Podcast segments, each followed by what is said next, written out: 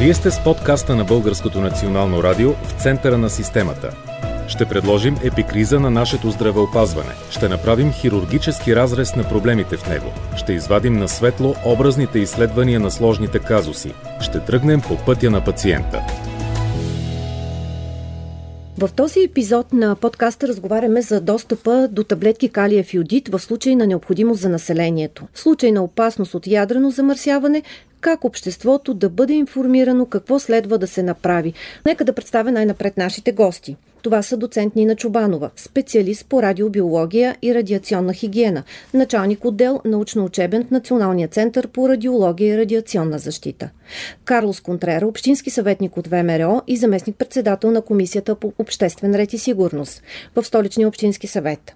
Николай Костов, председател на Асоциацията на собствениците на аптеките у нас и професор Михаил Боянов, виден ендокринолог в Университетска многопрофилна болница Александровска. Здравейте на всички! Здравейте! Здравейте. Последните месеци чувам от мои познати, които питат, ако нещо се случи с оглед на войната в Украина, откъде ще си набавим тези таблетки, как ще реагираме, кой ще ни каже какво да правим? Важна ли е за вас темата? Професор Боянов. Според мен темата е много важна, защото точно както споменахте, сред незапознатите цари страх.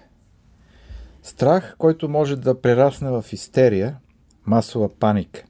Ние говорим само за ядрена авария в централа, атомна електроцентрала. Йодно е... замърсяване. При други видове за оръжия говориме, които излъчват ионизираща радиация, реално няма. При това не всички атомни електроцентрали при разрушаване на ядрото отделят йод, само определени модели. Това от една страна, т.е. ние говорим за един много тесен проблем. Авария в ядрена централа, електроцентрала. Второ, този проблем касае основно хората на до 500-600 км от мястото на инцидента. Оттам нататък много намалява опасността. Трето, касае основно децата и младите хора до 18 години задължителна профилактика, до към 40-50 години може би, след това всъщност няма смисъл, защото клетките на човешкото тяло с напредване на възрастта се делят по-малко. Така и с щитовината жлеза. Съвсем в конкретика ще обясните това от медицинска гледна точка, за да дам думата на доцент Чубанова и да кажа, че съгласно правилника за устройство и дейността на Националния център по радиология и радиационна защита, той е структурата от Националната система за здравеопазване именно по проблемите на общественото здраве в областта на радиационната защита. Неколкократно съм се обръщала към вашия център в това отношение радиационна защита на населението и действително вие сте най-компетентната структура. Защо доцент Чубанова за вас е толкова важна темата, която повдигаме днес? Йодната профилактика е едно от мероприятията, които трябва да се проведе в случай на аварийна ситуация. Но това не е единственото и не е най-важното, най-същественото защита на мярка в този случай. Една от задачите на Националния център по радиобиология и радиационна защита е да определя дозите, които биха могли да се получат при облъчване при аварийна ситуация и да предлага радиационно-хигиенни мерки за намаляване облъчването. В този аспект са включени прилагане на индивидуални средства за йодна профилактика, дали да се прилага, кога да се прилага и на какви групи от населението трябва да се прилага, информиране на населението относно общата и личната хигиена в случай на авария, информиране на населението, въобще на поведението на хората по време, когато има такава ситуация. Деконтаминация на замърсени лица в случай на такава авария, ако съществува, ограничаване и контрол на районите, които са замърсени, съвети за хранителния режим на конкретни хранителни групи, а също и въобще за цялото население в случай на такава авария. Всъщност, Обществено достъпната информация до момента по отношение на нашата тема е правителството е одобрило да се купят таблетки калиев йодит за близо 3 милиона лева Количествата, които срещу тези пари ще се купят, са 11 милиона таблетки. Искам ми се, господин Контрера, да кажете, вие в общината каква информация имате до момента? Какво количество таблетки с калиев йодит е предвидено примерно за населението на София? Или пък имате ли информация примерно за някакво подновяване на готовността на така наречения национален щаб, който би се задействал при евентуална ситуация от ядрено замърсяване? Темата, която която поставяте, тя е важна, защото касае възможността за реакция на гражданите на първо място и на институциите при бедствия или аварии. Ние разглеждаме този въпрос и в момента той е актуален с оглед на военните действия, които се водят на 200 да. км от нашата граница. Да. Тоест, действаме в момента ситуационно. Превентивно. Не бих казал превентивно, действаме ситуационно според събитията. Ако действахме превентивно, нямаше да има нужда тук, заедно с събеседниците, да обясняваме тези азбучни истини. На първо място ще подчертая, защото за мен това е изключително важно. Никой да не приема никакви медикаменти под никаква форма с цел профилактика. Особено калиев иодин. Да, професор Това, Боянов ще... Аз му благодаря, че в крат се го обясни по начин, който може да бъде лесно разбран. Наистина най-големия ни враг по време на авария, без значение от какъв характер е тя, дали говорим за ядрено замърсяване, mm-hmm. за химическо или така, е паниката. В никой случай не трябва да се допуска паника. Защо казвам действаме ситуационно? Защото а, за последните 30 години има редица пропуски в политиката по обучаване на населението, свързани с реакцията при определени събития. Земетресение, наводнение, химическо замърсяване, замърсяване с ионизиращи лъчения и така нататък. Изобщо има ли? Това се провежда формално в образователната система, а за хората, които са извън образователната система, няма абсолютно никакво обучение. В това отношение ние имаме категоричен провал на държавата без значение от това кой е управлявал. Нашият закон, закона за защита при бедствия, всъщност започва с превенцията.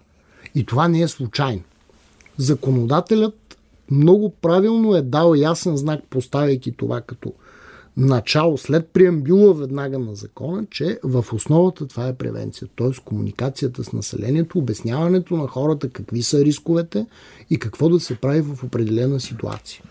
Доцент Чубанова, между другото, постави един много интересен акцент, че при подобна ситуация ние трябва да сме наясно с комплекса от мерки. Тоест, когато има замърсяване, първо да напуснем по възможност откритите пространства – и да се скрием в монолитна сграда. Следващата стъпка. Аз използвам трибуната в момента на разговора, за да може това да достигне до, да, до да, това е хора. една от целите. А, следващата стъпка е да се а, преустанови вентилирането на помещението, което означава за населението. Затваряме прозорците, спираме вентилацията. Ако има някакви въздуховоди, те се запушват при необходимост и с подръчни средства. Дрехите, с които сме били отвън, се свалят веднага пред сградата. Незабавно. Пие се само бутилирана вода, консумира се само консервирана храна. Не се берат и не се внасят отвън а, никакви плодове, зеленчуци или предмети. Това трябва да се обяснява на децата още от детската градина на деца. Вика, ние като общество не го правим, затова в момента е много опасно да говорим за прием на таблетки и така нататък, защото поради незнанието, липсата на информация може да се получи инцидент. В този смисъл отивам и към следващия част от въпроса. Държавата трябва да бъде тази, която да осигурява количеството на населението и много важно, което се отбелязва от доцент Чубанова, дозата няма унификация. Т.е. ти трябва да поемеш еди си какво количество, да кажем на 5 минути преди да дойде облака или до 20 минути.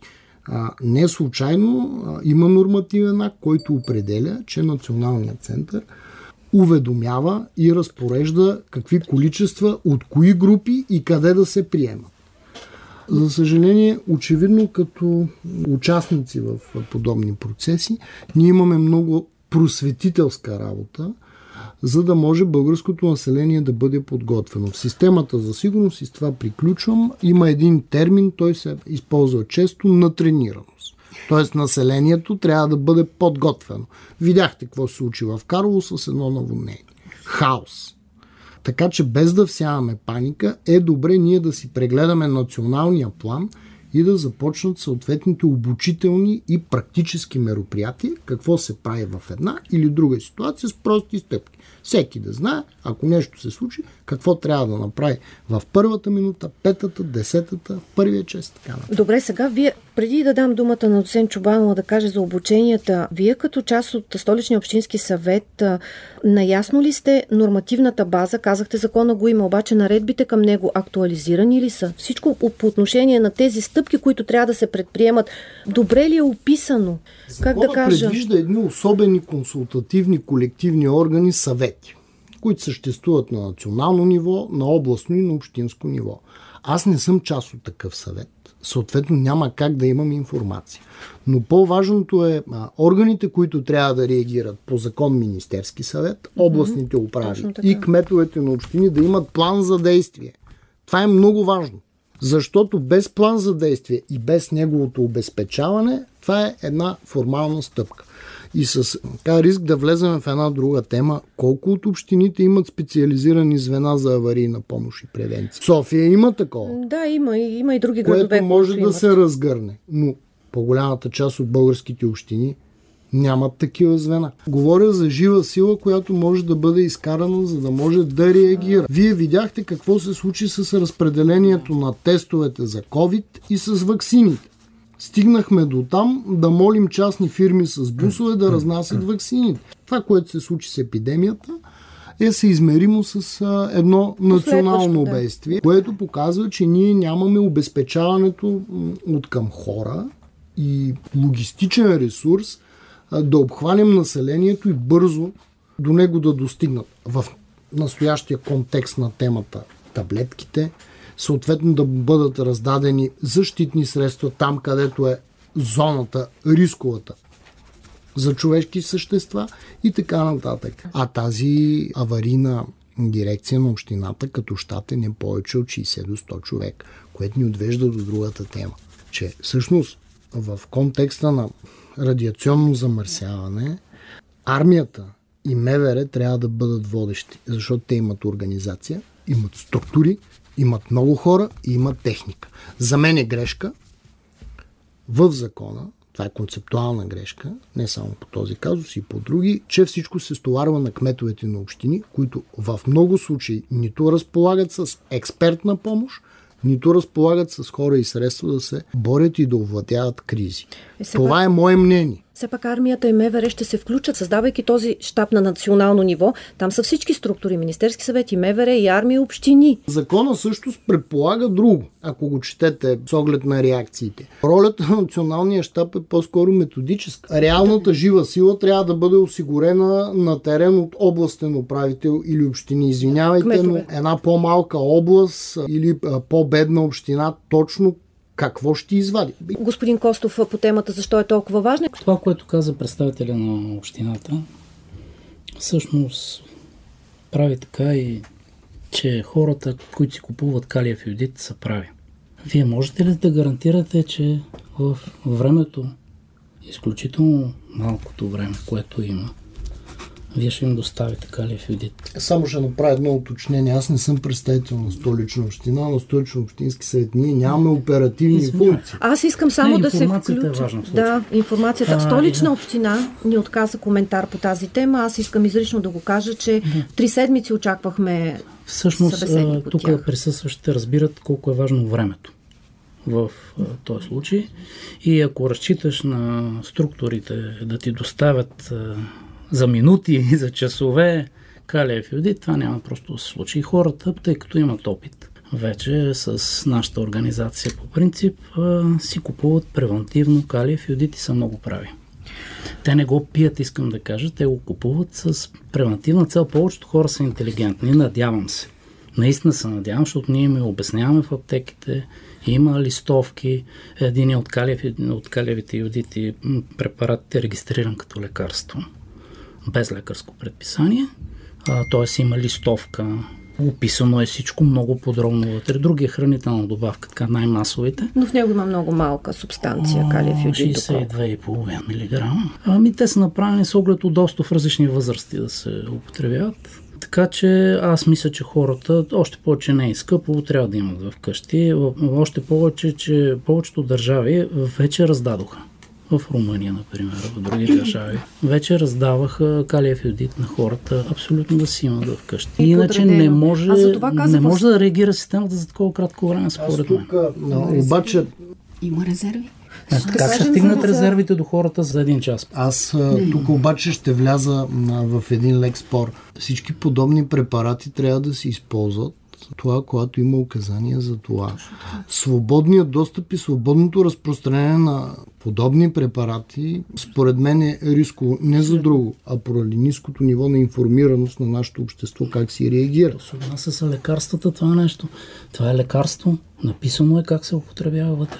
Как се дозира при различни възрасти, в какъв случай, в какво време. В настоящия случай Абсолютно, обаче... Всичко това, все едно не си купувате лекарства, нали? А, това е не е, да обаче не е парацетамол. Нали? Да. Трябва да сме наясни. Обаче, помислете, сетете се как да. в Штатите в началото на пандемията пиха белина. Така че, в смисъл, има наистина една много интелигентна част, може би, от обществото и друга, която наистина трябва да бъде под Еми, някакъв... Това е нашата роля, затова сме тук. Кажете, доцент Чубанова, във вашия да, прочит до тук. Отговорността за осигуряване, съхранение и раздаване на индивидуални таблетки за йодна профилактика е на една дирекция, която е към Вътрешно министерство. Това е пожарна безопасност, към която дирекция е включена и гражданска защита, която преди години отговаряше...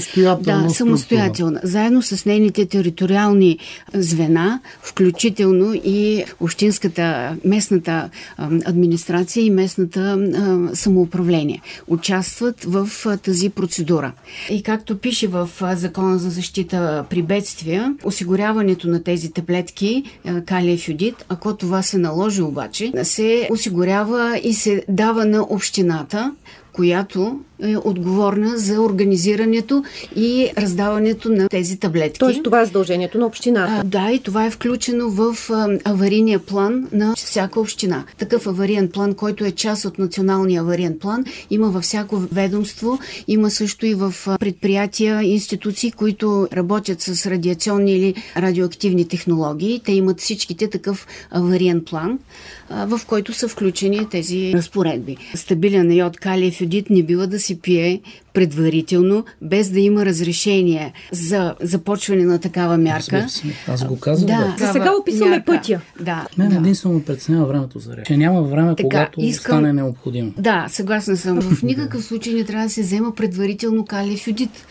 Ползването на препарата става по указание именно националният център. Следиме какво всички, които, както господин Контрер каза, в случай, че възникне такава ситуация, се прибираме вкъщи, затваряме се плътно, включваме мас-медиите и най-добре е да се следят националното радио, националната телевизия и слушаме информацията, която ще получиме там за така. поведението ни. Тоест това е реда а кой ще съобщи, че всичко това трябва да се предприеме? По каква линия идва? Националната оповестителна Има... система. В закона е регламентирано кой какво, да по какви начини да. оповестява. После към този национален щаб, авариен щаб, има прес-център, който всъщност обобщава информацията и я предава на мас-медиите, които да я разпространят на населението. През мас-медиите хората разбират, че ще трябва да получат таблетки калиев юдит. Така ли е? Обикновено таблетки калиев юдит, обикновено, както каза колегата, се прилага йодна профилактика на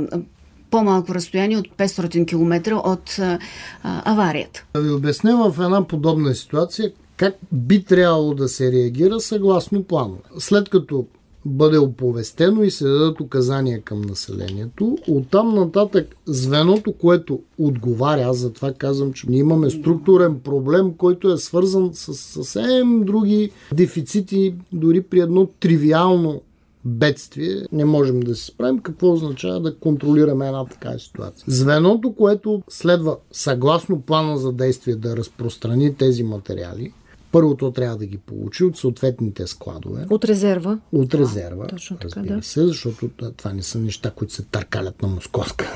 И по списъци те да се предоставят на населението. Така би трябвало да се действа. Само, че според мен, тъй като мисля, че София, Бургас, Русе, още един град бяха В самия закон за защита от бедствията бяха първа категория. Инфраструктура. А, да, какви промишлени предприятия намира, има. Промишленост да. и така нататък. Да, но заводите, които а, реакцията трябва да бъде координирана между МВР, армията и общината, защото реално физически, нали си представяте, че няма как хора, които са от администрацията да тичат с някакви таблетки. Някакви. Начина по който би следвало това да се случва е веригата през тези списъци или друга база данни, с която общините разполага, съответно по дози да бъде разпределено на населението. Въпрос е как е възможно в момента това да се случва. И аз съжалявам, че а, всъщност няма представител реално на изпълнителната власт, който може да даде точна информация във време и като действия, как си представят, да кажем, да обслужат лозенец, младост или люли.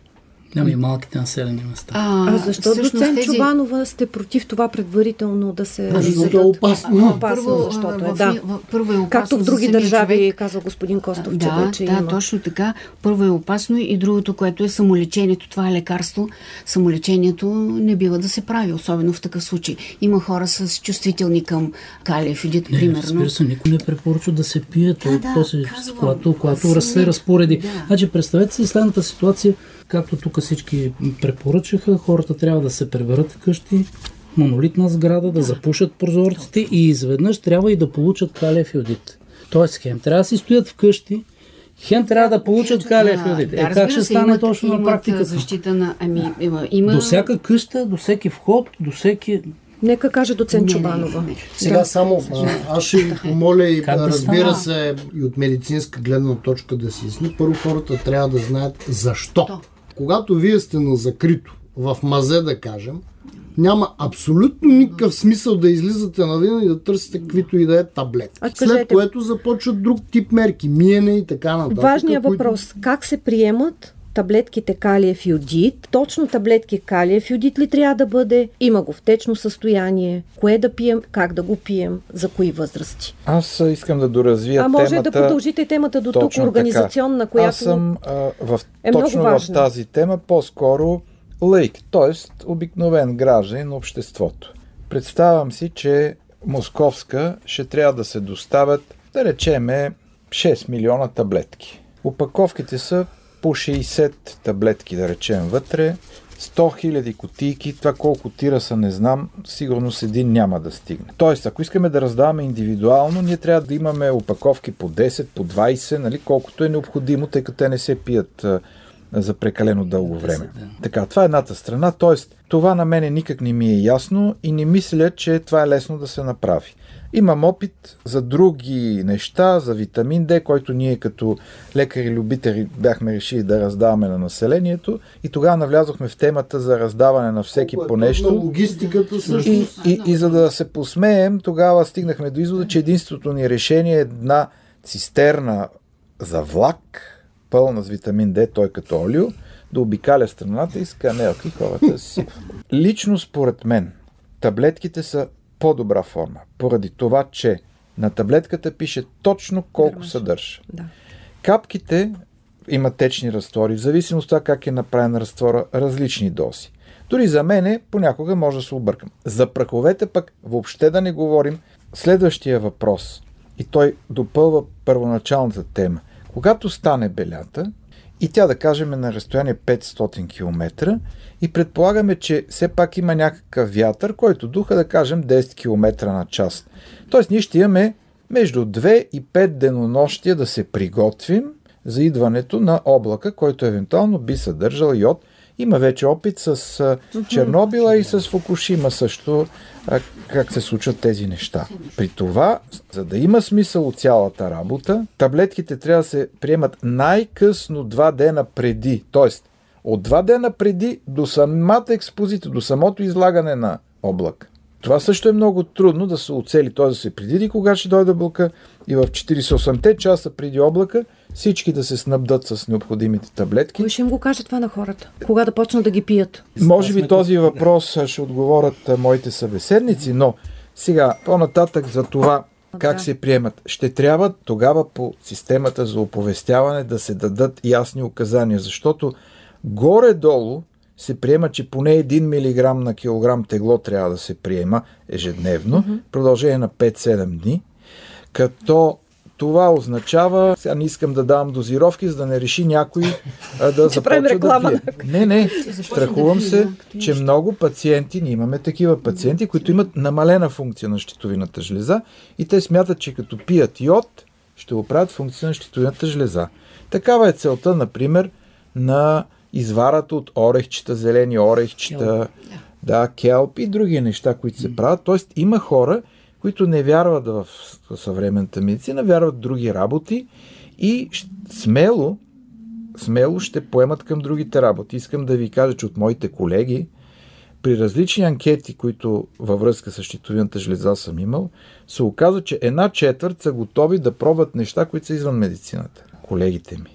Това означава, че наистина, ако дадеш на хората свободен достъп, някой ще се изкуши, абе дай аз да го взема предварително. О, ама мой, аз съм пълен с наднормално тегло, най-вероятно метаболизма ми е забавен, това от жлеза, дайте да я подсилим.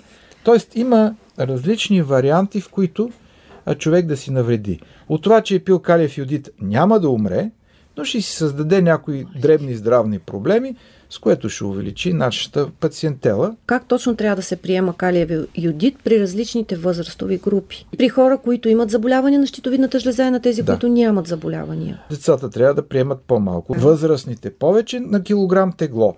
Приема се един път дневно в продължение на 5-7 дни. Това е само ако е ядрена централа, ако е наблизо, ако са по-млади хора. Км. До към 40-50, по принцип до 18 години е задължително, оттам нагоре е с въпросителни. При тях вече не е задължително, защото просто клетките се делят по-бавно. Какво би направил радиойода, когато попадне в щитовината жлеза? Уврежда ДНК и след години може да възникне рак. Това е наблюдавано в Чернобил.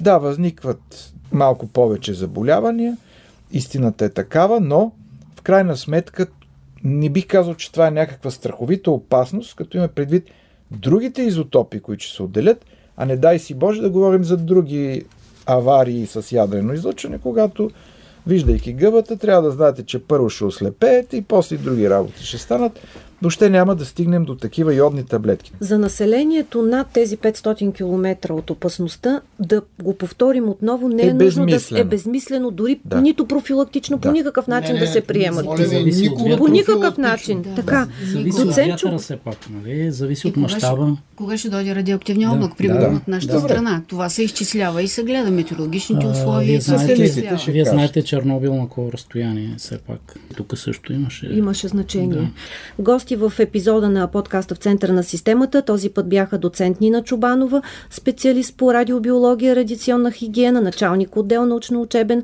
в Националния център по радиология, радиационна защита, Карлос Контрера, общински съветник от ВМРО и заместник председател на Комисията по обществен ред и сигурност, Николай Костов, председател на Асоциацията на собствениците на аптеките у нас и професор Михаил Боянов, виден ендокринолог в Александровска болница.